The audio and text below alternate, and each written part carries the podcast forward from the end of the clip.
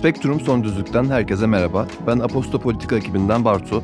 Ben Abdullah. Ben de İlkim. Bu seride Türkiye seçime doğru giderken yayımlanan kamuoyu araştırmalarının sonuçlarını tartışıyoruz. Toplumsal dinamikleri anlamaya, trendleri yakalamaya, anket verilerinin ardındaki gerçekleri görmeye çalışıyoruz. Zaman zaman araştırma şirketlerinden, akademiden, medyadan ve siyasi partilerden konuklarımızı da ağırlıyor, düşüncelerini soruyoruz. Son Düzlük'ten herkese merhaba. Bugün yanımda Deva Partisi Halkla İlişkiler Başkan Yardımcısı ve de milletvekili aday adayı Tunahan Elmas var. Hoş geldin Tunahan. Hoş bulduk. Tunahan benim eski arkadaşım, o yüzden kendisine senle benle hitap etmeyi düşünüyorum bu programda. Tunahan, ilk olarak ya aslında bugünkü konumuz biraz siyasete gençlerin katılımı ve Türkiye'deki gençlik siyaseti. Aslında bunu biraz odağa almak istiyorum seninle sohbet ederken. Sen öncelikle kaç doğumlusun, siyasete ne zaman girdin ve de nasıl bir siyasi yolculuğun oldu? Biraz bunları sorarak başlamak istiyorum. Şöyle, ben 18 Ekim 1995 Kocaeli doğumluyum. Aslen Erzurumluyum. Siyasete şöyle bir girişim oldu. Lisede öğrenci meclis başkanlığı, Giresun'da öğrenci meclis başkanlığı yaptığım dönemde lise teşkilatlarıyla 2012 yılında girmiş oldum. Yaklaşık 16-17 yaşlarındaydım. Daha sonra AK Parti teşkilatlarında, işte AK Parti'nin Gençlik Kolları Teşkilatı'nda, Üniversiteler Teşkilatı'nda, İstanbul İl Teşkilatı'nda ve Genel Merkez Teşkilatları'nda farklı yapıların içerisinde çalıştım. 2016'da özellikle Pelikan sürecinden sonra bizim için ciddi bir kırılma oldu. Orada bir istifa süreci gelişti ama 2018 sürecine kadar organik bağım devam etti. Bir yanda gazetecilik yapıyordum, bir yanda orada devam etmiştim. Ama tabii eleştirilerimiz sürekli bir hal kazanmıştı. Mart ayında 2019'da Sayın Ali Babacan'la birlikte Deva Partisi'nin kuruluş hikayesinin içerisinde yer aldım. Oradaki bir senelik çalışmalarda birçok arkadaşımızla beraber çalışma gruplarında partiye katkı sunmuş oldum. Mart 2020'de parti kuruldu. Daha sonrasında genel merkezde görevlendirmelerle devam ettik. Şu an için genel merkezde Halkla İlişkiler Başkan Yardımcısı olarak devam ediyorum. Aynı zamanda da partinin bütün siyasi organizasyonları, şehir dışındaki genel başkanın Sayın Ali Babacan'ın katıldığı bütün siyasi organizasyonlarda da bütün koordinatörlük vazifesini yürütmekle meşgulüm. Aslında bütün gençliğini diyeyim siyasetin içerisinde geçirdin. Evet. Hala da genç bir siyasetçisin. Bu yolculukta başına neler geliyor? Yani genç bir siyasetçi Türkiye'de nasıl engellerle ya da nasıl övgülerle, nelerle karşılaşıyor günlük hayatında, bunun etkisi ne oluyor siyasetçi olarak? Ya şöyle, siyasette çok erken yaşta girmenin aslında bir avantajı var, bir de dezavantajı var. Avantajı, genç olduğunuz için hatalarınız tolere edilebilir. İnsanların nezdinde işte genç zaten bizim kardeş, hani bir kardeş veya işte çoğu kişinin kardeşi yaşında veya oğlu yaşında oluyorsunuz, çocuğu yaşında oluyorsunuz. Tabii bir yandan tolere edilebilir olabiliyor. Yani ufak tefek hatalarınızı insanlar tolere edebiliyor. Ya genç işte kanı deli akıyor. Tabii gençler biraz daha hassas düşünebilir gibi ibarelerle hata payınız biraz daha tolere edilebilir durumda oluyor. Ancak dezavantajı da var. Dezavantajı da şu: düzenli olarak yaptığınız yorumlarda insanların "yahu senin yaşın kaç ki?", İşte yaşlı başlı yorumlar yapıyorsunuz, siz geçmişi bilmezsiniz gibi ifadelerle de karşılaşıyorsunuz ve bir tecrübesizlik. Aslında baktığınız zaman mesela ben şu an 27 yaşındayım ve 11 sene civarında siyasetin içerisinde yer aldım. Baktığınız zaman muhtemelen yaşça benden 15-20 yaş büyük olan insanların birçoğundan daha fazla siyasi tecrübem vardır. Hani çalışmam mitingdir, programdır, organizasyondur. Ama yaş genç olduğu için düzenli olarak hep şeyle karşılaştım. Ya zaten senin yaşın genç. Mesela bir şey, bir görev olacaksa veya bir şey yapılacaksa, bir yere biri gidecekse, ya o daha genç, hani daha öncelikli olarak tecrübeli isimler devam etsin gibi. Yaş biraz siyasette maalesef tecrübe gibi algılanıyor. Ama ben bunun doğru olduğunu düşünmüyorum. Çünkü siyasete 50 yaşında 60 yaşında giren insanlar da olabiliyor ve 50 yaşında 60 yaşında girdiğinde, siyasete girdiğinde siyasetin kendi bir doğası var ve onun içerisindeki tecrübe başka bir şey. Yani yaşam tecrübesinin dışında siyaset başlı başına ayrı bir saha. En büyük dezavantajlardan biri, ben bazen arkadaşlarımla konuşurken de hep espriyle birlikte söylüyorum, Fenerbahçeli genç Semih vardı. Siyasete yedek golcü. Yedek golcü, böyle çok genç yaşta Fenerbahçe'de oynamaya başladığı için ne kadar gol atarsa atsın hep böyle genç Semih, genç Semih, genç. 28 yaşına gelmişti, hala aslında futbol için yaşlı bir yaşa böyle adım adım giderken genç golcü, genç golcü, genç golcü. Siyasete çok erken yaşta girince de evet, o şekilde emekli oldu. Gençlik kimliği, evet, gençlik kimliği çok şey oluyor. Yani oturuyor. Hatta ben bazen düşünüyorum. Şimdi ilk başlarda 19-20 yaşında siyasetin içerisindeydim. Şu an şeyi düşünüyorum. En küçük ben oluyordum her ortamda. Şu an bayağı 18-19 yaşında yeni şeyler var, isimler var. Bazen bana işte sen daha çok gençsin denildiği zaman 27 diyorum artık. Yani 30'a 3 kalmış. Bu sorunları yaşıyoruz. Küfürler, hakaretler oluyor tabii. Sevenler, destek verenler de oluyor. Yani şey yapmamak gerekiyor ama. Ben şunu kesinlikle kabul etmiyorum. Şunu dememek gerekiyor. Herkesin zaten memnun etme şansınız siyasette yok. Önemli olan insanlar noktasında bir idealiniz varsa, bir fikriniz varsa bunu deklare edebiliyorsanız güzel bir şey oluyor. Güzel hissettiriyor sizi. Türkiye'nin her yerinde sizi seven, sizinle aynı fikirlere inanan insanlarla bir arada olmak güzel bir şey. Ama tabii ki olumlu noktaları olduğu kadar birçok noktada da olumsuz noktaları var. Özel hayat diye bir şey çok fazla olmuyor. Ailenize, sevdiklerinize çok fazla vakit ayıramıyorsunuz. Çünkü çok yoğun çalışmak zorundasınız. Bir de yeni bir partiyseniz, öyle kurumsallaşmış ve büyük bir kitle partisine dönüşmediyseniz henüz daha fazla çalışmanız gerekiyor. Yani o tarafta çünkü bir çarklar dönüyor ama burada sizin etki etmeniz gerekiyor meselelere. Bazı dezavantajları var, bazı avantajları var. Seven bir insan için ama sonuç ne olursa olsun keyifle yapılan bir şey siyaset. Ya aslında partiye getirdiğin lafı sen, şeyi merak ediyorum. Deva Partisi sonuçta görece yeni kurulmuş bir parti diğer partilere göre. Deva Partisi'nin gençleri nasıl temsil ettiğini düşünüyorsun ya da parti gençlik alanında nasıl çalışmalar yapıyor? Özellikle senden şeyi duymak isterim. Yani hiçbir partinin ben bu konuda mükemmel olduğunu düşünmüyorum Türkiye'de. Sence Deva Partisi kendini nasıl geliştirebilir bu konuda? Ya şöyle, bu noktada ben yani Sayın Ali Babacan'ın parti kuruluşundaki de şey meselesi vardı. Yani gençlik kolları kurmayarak gençlik kolları yerine gençlik kotası uygulayarak gençleri direkt ana kademenin siyasetine eklemleme durumu vardı. Çünkü Türkiye'de bazı yerlerde büyük çoğu partide gençlik kolları biraz daha kas gücü olarak kullanılan, gençlerin söz yani ana kademede söz sahibi olmadığı, tamamen temsil, vitrinde temsil olarak durduğu bir görüntüdeydi. Ama hem partinin kuruluşunda hem daha sonrasında genel merkez yönetimi ve teşkilatı oluşturulurken hem il teşkilatları, kurucu heyetler oluşturulurken %20'lik gençlik kotasına uyduk. Hatta bazı yerlerde çok daha fazla aştık. Sayın Babacan'ın buradaki Deva Partisi'nde gençlerle alakalı, yani gençlere bakış açısıyla alakalı en avantajlı durumumuzdan biri. Sayın Babacan nispeten diğer liderlere göre genç bir isim. Tabii o da siyasete çok genç yaşta girmiş olduğu için herkes ona da böyle bir genç siyasetçi imajı vardı. Çok erken yaşta, yani 30'lu yaşların daha başında AK Parti gibi bir partinin kurucusu olup daha sonrasında bakan olup devlette 13-14 yıl bakanlık yapmak aslında Sayın Babacan'ın içinde, yani gençlerin siyasette fırsat verildiğinde başarılı olabileceğine en basit örneklerden, en net örneklerden biri. O yüzden Ali Bey bu noktada olabildiğince gençlerin önünü açmaya çalışıyor ama tabii ki yeterli miyiz? Bence yeterli değiliz. Çünkü Türkiye'de ciddi manada zihniyet problemi var. Bu bizim parti noktası için söylemiyorum. Diğer partiler için de söylüyorum. Şöyle bir zihniyet problemi var. İşte gençler var olsunlar, gençler oylarını versinler ama mesela 18-19-20 yaşındaki adam ne siyaset yapamaz. Niye yapamaz? Ya bu daha ergen. Allah aşkına 60-70 yaşındaki milletvekillerinin yaptığı ergenlikleri mecliste görseniz veya bu adamların birçoğunun Türkiye'deki milletvekilleriyle oturup konuşun, 600 tane milletvekili var. Türkiye'nin temel sorunlarıyla ilgili konuşun. İnanın 18-19 yaşındaki çoğu gençten çok daha saçma, absürt fikirler ortaya koyduk. Çoğunun görürsünüz. Hepsi için söylemiyorum ama çoğunda görürsünüz. Yani ben çok fazla milletvekili tanıdığım için, birçok bakanı da tanıdığım için, bakanlık yapmış isim tanıdığım için bu makamlarda bulunmak öyle çok afaki büyük hizmetlerin veya büyük çalışmaların sonucunda bu insanlar orada oturmuyorlar yani. Doğru zamanda, doğru yerde, doğru insanlarla oldukları için o makam, o pozisyonları işgal etmiş durumdalar. Zihniyetin değişmesi lazım. Yani sorumluluk verilmesi gerekiyor. Şimdi bakıyorsunuz 18-35 yaş kıstasına milyonlarca seçmen var. Seçmenin %35-40'ı bu seçmenden oluşuyor. %50'ye yakını bu seçmenden oluşuyor. Peki mecliste 18-35 yaş kotasında kaç tane genç olacak önümüzdeki seçimde göreceksiniz. Yine bir elin parmağına geçmeyecek. Belki 30-35 yaş kotasında 10 tane olur. 18-30 yaş kotasında da 7-8 tane olur. 18-25'te muhtemelen 3-4 tane olur. Vitrin süsü olarak onlarda, yani her partinin.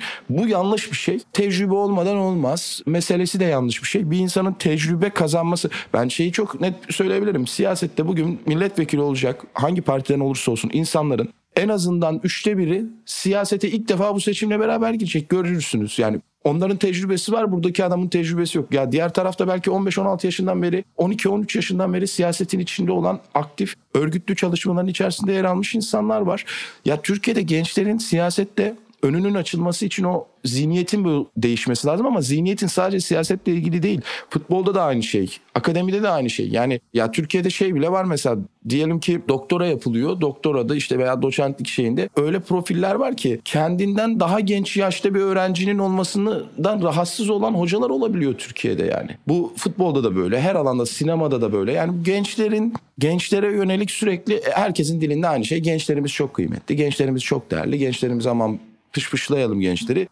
Ama gençler işte ne yapsınlar? Yurt dışını gezsinler, eğlensinler, okullarına baksınlar ama şeye bulaşmasınlar. Siyasete bulaşmasınlar, kritik alanlara bulaşmasınlar, haddlerini bilsinler. Bu aslında 12 Eylül'ün de Türkiye'ye atmış olduğu bir, 12 Eylül rejiminin atmış olduğu bir kazık. Apolitik nesil yetiştirme kazığı. Ben dolayısıyla çözümün en tepede o zihniyeti yıkmak olduğunu, bunun için de gençlerin daha fazla talep etmesi gerekiyor siyasette var olmayı ve haklarını biraz baskılayarak almaları gerekiyor diye düşünüyorum. Mesela saydın, aslında sana şunu soracaktım. Siyasete katılımı ile ilgili gençlerin nasıl engeller var Türkiye'de? Sen aslında teker teker saydın. Ben ama senin saymadığın bir engelin de şu olduğunu düşünüyorum. Bir ekonomik bağımsızlık problemi var. Yani insanlar, yani ben de düşündüm mesela yıllar önce, acaba siyasete ilgileniyorum hani orasından burasından girsem mi diye. Sonra şunu fark ettim ki ben bir mesela meslek sahibi olup para kazanan bir insan olmadan bunu eş zamanlı yapmak çok zor, ama kendi ekonomik bağımsızlığımı elde etmeden siyasetin içerisinde var olmam. Çünkü sürekli aslında cepten de para harcaman gerekiyor siyasetin içinde var olabilmek için. Mesela milletvekili adaylığına başvurmak için bile bir ücret ödemek gerekiyor partilere. Mesela şey vardı, Arayüz Kampanyası diye bir kampanya başlatmıştı Nevzat Taşçı ve arkadaşları. İşte partilere tek tek imza atmaya çalışıyorlar şu an o iyi niyet sözleşmesini. Orada şu yazıyor, işte yanlış olmasın hatırlamıyorum tam da, belli bir yaşın altındaki aday adaylarından başvuru ücreti alınmasın. İşte her parti kota uygulasın gibi. Aslında siyasette yani ideolojiyle ilgilenmeden sadece gençlerin temsil oranını arttırmaya çalışan bir sözleşmeyi partilere imzalatmaya çalışıyorlar. Bunu şimdiye kadar sadece Gelecek Partisi imzalamış. Buradan ben de çağrı yapmış olayım diğer partilere. Hani bu iyi, gerçekten adı da iyi niyet sözleşmesi ve hiçbir şeyi yok. İdeolojik bir pozisyonu yok aslında. Sadece genç temsilini arttırmaya çalışıyor. Sen bu ekonomik bağımsızlık elde edememiş gençlerin siyasette var olabilmesinin yolu nedir sence? Şimdi şöyle, bu tabii büyük bir risk. Bu arada Nevzat ve arkadaşlarının yaptığı projeyi biliyorum. Hatta geçen ben de kendisiyle konuştum. Sayın Babacan'a da sürecinden bahsedeceğim iyi niyet sözleşmesinin. Siyasette ekonomik bağımsızlık gerçekten çok önemli bir şey. Özellikle Türkiye'de çok önemli. Çünkü ekonomik bağımsızlığınız olmadan siyaset yapıyorsanız hep bir şeylere gebe kalmak durumunda kalıyorsunuz. Benim bu anlamda mesela en büyük avantajlarımdan biri, ben geçmişte gazetecilik yapıyordum, yazarlık yapıyordum, reklam ajanslarına metin yazarlığı yapıyordum. Hukuk fakültesinde okuduğum süreçte. Mesela siyasete gireceğim, yani faal bir şekilde daha faal olacağım, ana kademe siyasetine başlayacağım dönemde avukatlığa döndüm. Çünkü bağımsız bir mesleğe ihtiyacım vardı. Çünkü patronaj, orada yazarlıkta, çizerlikte patronaj olduğu için hareket kabiliyetiniz düşüyordu. Bir noktada katılmakla beraber bir noktada katılmıyorum. Şöyle, siyaset için sanıldığı kadar çok yüksek paralar harcamaya aslında gerek yok. Yani afaki rakamlarla. Çünkü siyasette evet maddi gücü olan insanlara ihtiyaç vardır. Bir partinin özellikle hazine yardımı almıyorsa ilk kurulduğu dönemde. Ama siyasette her tip insana ihtiyaç vardır. Yani maddi gücü olan insana da ihtiyacınız vardır. Siyasi gücü olan insana da ihtiyacınız vardır. Akademik bilgi birikimi, entelektüel düzeyi yüksek arkadaşlara da ihtiyaç vardır. Teşkilatçılık yapabilecek, sahada koşturabilecek, amiyane tabirle teşkilatın askeri olacak arkadaşlara da ihtiyaç vardır. Aslında siyaset, yani particilik, teşkilatçılık, bu farklı profillerin bir şekilde sistemin içerisinde ahenk ve uyum içerisinde çalışmasını sağlayabilmektir. Yani burada dozajı kaçırdığınız zaman ciddi manada size sorun oluşturur. Ya bu şey de değil, onu net bir şekilde idealist bir bakış açısı, ama hani siyaseti parası olanlar değil, parası olmayanlar da yapsın, ama parası olanlara karşı mesela ya bu zengin neden siyaset yapıyor? Yapmak zorundasın. Bağış toplamak zorundasın. Çünkü yeni kurmuşsun bir parti. Bir partiyi kurduktan sonra büyütmek çok kolay bir şey değil. Bu reklamlar, şunlar, bunlar, bu bağışlar olmadan yürüyebilecek şeyler değil. Ama bununla birlikte dediğim gibi orada siyaset yapmak, insanların önünü açmak için teşvik edici olmak lazım. Ne olması lazım? Mesela aday adaylığı başvurusu. Aday adaylığı başvurusu siyaset yapmak isteyen bir genç için önemli bir şey. Yani faal bir aktif siyasal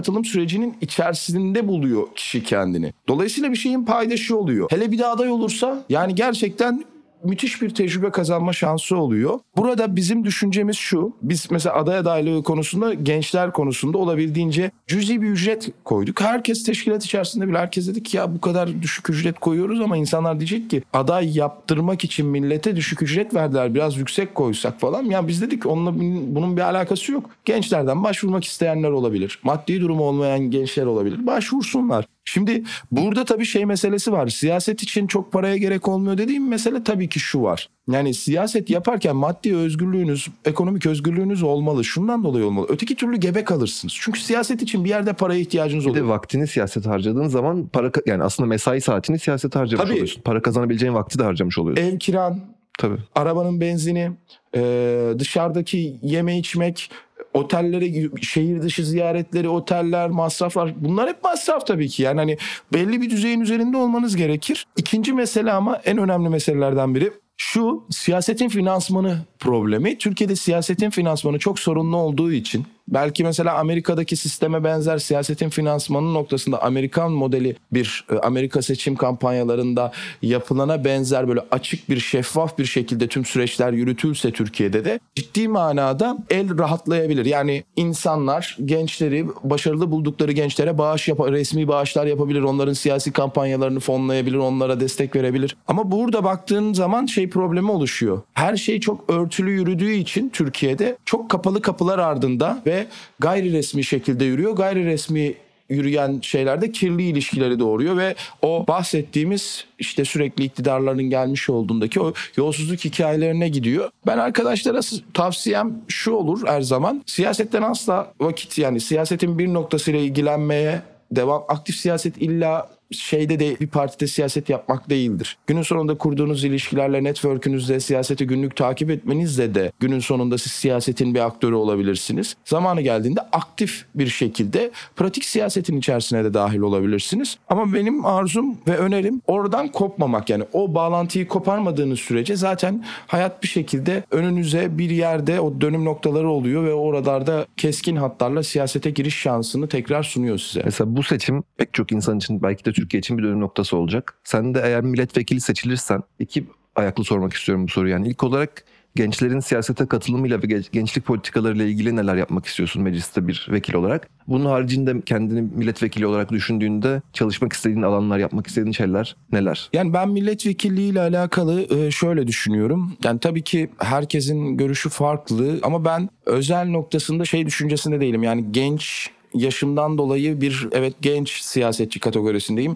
Genç vekil olup işte gençlikle alakalı, gençliği şöyle temsil edeceğim, böyle temsil edeceğim meselesinin ötesinde genel bağlamda ben Türkiye'deki siyaset düzleminden yorulmuş bir insanım. Yani gençlik noktasında değil, biraz daha genel siyaset bağlamında konuşmak istiyorum. Türkiye'nin siyasetinden gerçekten çok yorulmuş bir insanım. 11 senelik süreç içerisinde, ya hatta çok da 11 senenin ötesinde yaşlandığımı hisseden bir insanım. Benim şeyle alakalı, meclisle alakalı arzum şu: yani milletvekili olursam aktif bir milletvekili olmak istiyorum ve gerçekten hani mecliste konuşan, Türkiye'nin meseleleriyle ilgili, sorunlarla alakalı çözüm önerileri üreten, ürettiği çözüm önerilerini dile getiren, yani el kaldırıp el indiren tamamen figüran bir vekil arzum yok. Yani partimi hem ülkemi hem bulunduğum kesimi en iyi şekilde temsil etmek istiyorum. Bunun meselesi de mecliste yoğun bir çalışma gerekiyor şimdi. Mecliste yoğun çalıştığınız zaman Türkiye'nin çok fazla sorunu var. Türkiye'de her gün bir problem, her gün bir skandal.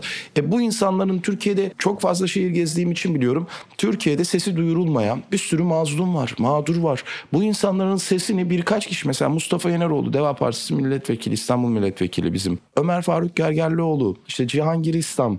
Ya bu insanlar isimleriyle şu an Türkiye'de mesela milletvekilleriyle alakalı sorduğunuzda bu insanları çoğu tanırlar. Tanımalarının sebebi şu: Türkiye'nin sosyal sorunlarıyla ilgili gerçekten vekillik yapıyorlar. Yani orada tartışıyorlar, orada konuşuyorlar, insanların seslerini duyuruyorlar ve bu taraflı tarafsız herkesin, solcusundan sağcısına, takdirini kazanıyor. Bunun olması gerekiyor. Yani milletvekilleri, meclis günün sonunda Türkiye'nin temel sorunlarının konuşulacağı, çözüleceği yer. Meclis parti gruplarının Yani parti teşkilatı gibi hareket edip birbirine hakaret ettiği bir yer değil sadece. Veya el kaldırıp el indirdiği bir yer değil. Meclise baktığınız zaman 600 milletvekili içerisinde bugün ismini sayın desem 20 tanesini sayamazsınız. Kürsüde konuşmasını hatırladığınız veya kürsüde bir şey bahsettiniz. İktidar partisinin milletvekilleri mesela grup başkan vekilleri dışında kimse yok yanlarında. Sadece hepsi el kaldırıp el indiriyorlar. Böyle bir vekillik yapmak istemem açıkçası. Bu absürt olur. Nedir? Temel memleketin herhangi bir yerinde olan sorunların duyurulması, bunların çözüme kavuşturulması. Aktör oluyorsunuz çünkü milletvekili olduğunuzda kamusal alanın çok göz önünde bir aktör olma fırsatını yakalıyorsunuz. Burada bu anlamda temsiliyet konusunda elimden gelen yani Türkiye'nin sorun olarak gördüğüm şeylerin noktasında bunun duyurulması noktasında elimden geleni yaparım. Ama şunları şöyle şeyleri çok doğru bulmuyorum demeyi. İşte vekil olursam şöyle bir kanun fikrim var bunu geçireceğim. Gençlerle alakalı şöyle bir planım var bunu yapacağım. Ya bu biraz daha bu bahsettiğimiz şey biraz daha hükümet icraatlerine giren şeyler. Ve parti yani bir tek başına bir milletvekilinin yapabileceği şeyler değil. Milletvekili temsiliyet meselesidir. Yani asıl olan milletvekili olan şahıs milletvekilidir. Milletvekili bulunduğu ondan oy alan insanların sadece değil ama tüm Türkiye Cumhuriyeti'nin vekilidir. Eğer tabii yerelde aday olur, yerelde seçilirsem İstanbul dışında bir yerde mesela Kocaeli'dir, Erzurum'dur, Giresun'dur, Muş'tur o tarz bir yerde şey yaparsam o aday olduğum ilin ayrı sorunları oluyor. Onlarla alakalı ayrıca çalışma yapılacak. Benim meselem buradaki meselem temsiliyet meselesi ve Türkiye'nin temel sorunlarıyla alakalı gerçekten bir çalışma yapmak. Zaten şu an siyasi partide de bunu yapıyoruz öyle veya böyle. Bunu artırmak isteriz yani. Peki bu seçimde şey çok kritik. Artık biraz son iki sorum biraz daha genel siyasetle ilgili zaten. Bu ortak liste çalışması çok önemli olduğu söyleniyor bütün siyaset bilimcileri tarafından. Çünkü seçim sistemi dolayısıyla işte Millet İttifakı'nın meclis çoğunluğunu kazanabilmesi için en azından bazı bölgelerde bazı partilerin ortak liste hazırlaması gerekiyor. Bu parti içindeki dengeleri nasıl etkiliyor merak ediyorum ya da bu çalışmalar nasıl ilerliyor ittifak ortaklarıyla Deva Partisi'nin? Sen neler biliyorsun, neler düşünüyorsun bu konuda? Bizim ortak liste meselesiyle alakalı tabii ortak liste konusuna ben de katılıyorum. Çünkü buradaki sistem şöyle bir sistem. Özellikle son seçim kanunuyla birlikte %35'li bir partiyi Türkiye'nin birinci partisi yapıp 301'i bulma imkanı var. Bu sistem öyle bir sistem. %10.7 ile de 7 milletvekili gibi bir şey çıkarma imkanınız da var. 91'de Demokratik Sol Parti, Ecevit'in partisi, DSP'nin 91'de %10'dan fazla oyla 7 milletvekili aldığı da bir seçim sistemi. Bu sistem öyle absürt bir seçim sistemi. Dolayısıyla burada artık oylar çok önemli. Artık oyların tamamen kaldırıldığı bir süreç var ortada ve oyların doğru bir şekilde Millet İttifakı'na kanalize edilmesi gerekiyor. Yani oyların ziyan olmaması gerekiyor. Bir seçim bölgesinde normal şartlarda bir parti 50 bin oyla milletvekili çıkartırken 3 parti 60-70 bin oyla bölünmüş oylarla vekil çıkartamayabilir ve iktidar partisi mesela o 60-70 bin oya direkt olarak oradaki milletvekilini ele alabilir, ele geçirebilir. Şimdi biz ortak listeyi bu anlamda savunuyoruz ama tabii bazı insanlar mesela ortak liste fikrini söylediğinizde direkt şunu söylüyorlar. İşte kendilerini milletvekili yapmak istiyorlar, kendilerine güvenmiyorlar, CHP listesinden, İyi Parti listesinden meclise girmek istiyorlar gibi. Dolayısıyla bizim bu bakış açısından da rahatsız olduğumuz için, bu söylemlerden de rahatsız olduğumuz için bizim için şöyle bir şey olmadı hiç. Hadi gelin ortak liste yapalım gibi bir zorlamamız olmadı. Biz dedik ki biz 41 ilde zaten tek liste kendimiz çıkacağız. Diğer illerde de 5 partiye şunu söyledik. Anlaşabildiğiniz her yerde anlaşabilirsiniz. Bize ihtiyacınız olduğu her yerde de bize gelebilirsiniz. Minimum işbirliği olur, maksimum işbirliği olabilir. 5 partinin uyduğu yerde biz de uyabiliriz dedik. Eğer ayrı listelerle çıkmak istiyorsanız biz ona da hazırız. Biz kendi listelerimizle de çıkarız dedik. Yani biz ama şunu zorlamıyoruz. Gelin her yerde ortak liste çıkalım, gelin her yerde ortak liste çıkalım. Biz ortak listeye mutabıkız. Ortak listenin olması gerektiğini de savunuyoruz. Çünkü bakın anketler dediğimiz şeyler de bu arada anketlerde bazı partiler kendini yüksek görüyor olabilir. O hevesle ben şu kadar alacağım, bu kadar alacağım da diyebilir ama Türkiye'de anketlere baktığınız zaman, ortalamalarına baktığınız zaman veya çıkan sonuçlara seçimle ilgili çok ciddi yanılma payları oluyor. Ve ben bu korku atmosferinde, bu karışıklık içerisinde Türkiye'nin bence anketler anlamında en çok yanılacağı seçimlerden birine gidiyoruz. Çok parti hayal kırıklığına uğrayabilir burada. Anketlerde gördüğü sonuçların çok ötesinde bir oy alıp çok daha aşağısında oy alanlar olabilir. O aldıkları oylarla beklediği milletvekillerini çıkartamayanlar olabilir. Çünkü bu sistem Mesela dağınık oylar %10 alın. Dağınık aldıktan sonra bir anlamınız olmuyor. Bölgesel HDP gibi mesela bölgesel alabiliyorsanız vekil sayınız fazla oluyor. Ama bölgesel olamıyorsanız çok ciddi sıkıntı yaşıyorsunuz. Ortak liste konusunda bizim talebimiz de arzumuz da en sağlıklı şekilde muhalefetin en fazla vekil çıkartabileceği senaryonun oluşturulması. Yani bununla ilgili görüşmelerimiz sürüyor. Hem Cumhuriyet Halk Partisi ile hem İyi Parti ile hem Gelecek Partisi ile hem Saadet Partisi ile hem Demokrat Parti ile yani masanın bütün birleşenleriyle görüşmelerimiz sürüyor ama 41 ilde tek liste yani 41 ilde biz logomuzla seçime gireceğimizi belirttik. En başta belirttik. Şunu da söylüyoruz. Biz logomuzu diğer partilere de açıyoruz. Yani bizim partimizde girmek isteyen kişiler, partiler buyursun gelsin çizgisindeyiz. Şunu da diyoruz aynı zamanda onu da belirteyim. Biz mantıklı olan aslında burada 81 ilde tek liste meselesi bana sorarsanız da yani şahsi kanaatimi sorarsanız. Ama bu bir partinin listesi değil. Hangi ilde hangi partinin listesi çalışacaksa o listeden girmekti. Yani Çanakkale'de Cumhuriyet Halk Partisi listesi çalışacaksa Çanakkale'de Cumhuriyet Halk Partisi'nden. Düzce'de İyi Parti listesi çalışacaksa Düzce'de İyi Parti listesinden. Diyarbakır'da Deva Partisi listesi çalışacaksa Diyarbakır'da Deva Partisi listesinden. Konya'da Gelecek Partisi ise Konya'da Gelecek. Kayseri'de Saadet Partisi ise Kayseri'de Saadet Partisi. Bunu yapabilirdik. Bunu yapsaydık ciddi bir şekilde ben çoğunluk sorunu da yaşanmayacağını düşünüyordum. Ama şu an bence meclis meselesinde bir ciddi sıkıntıyla karşı karşıya kalma ihtimalimiz var gibi görüyorum. 360 deniliyor değil 360 301'i bile bulmak. Çünkü artı koy meselesi artık gündemde yok. Kolay olmayacak biraz. Biz elimizden geleni yapacağız. Ortak liste olduğumuz yerde, ortak liste kendi listemizde olduğumuz yerde çıkacağız. Aslanlar gibi mücadelemizi edeceğiz. Son sorum da şu Tunahan. Sen çok dediğin gibi geziyorsun aslında Türkiye'de şehirleri. Farklı yani İstanbul'da da farklı ilçelerdesin. Hep sahadasın. Toplumda ne gözlemliyorsun ve bunun seçim sonucuna nasıl yansıyacağını düşünüyorsun? Yani senin seçim sonucu hani tahmin sormak için belki erken ama beklentin ne? Şöyle yani meclis için henüz konuşamıyorum. Çünkü meclis sistem çok problemli bir sistem. Genelde herkes Cumhurbaşkanı'nın Cumhurbaşkanlığını kazanabildiği yani AK Parti lehinde konuşanlar Cumhurbaşkanlığı seçimini kazandığı ama meclisi kaybettiği senaryolar üzerinden yazıyor. Ben biraz daha farklı düşünüyorum. Bence Cumhurbaşkanlığını muhalefet Cumhurbaşkanlığı seçimini almaya meclisten daha yakın olduğunu düşünüyorum. Yani şöyle anketlerde ve sahada gördüğümüz şey şu.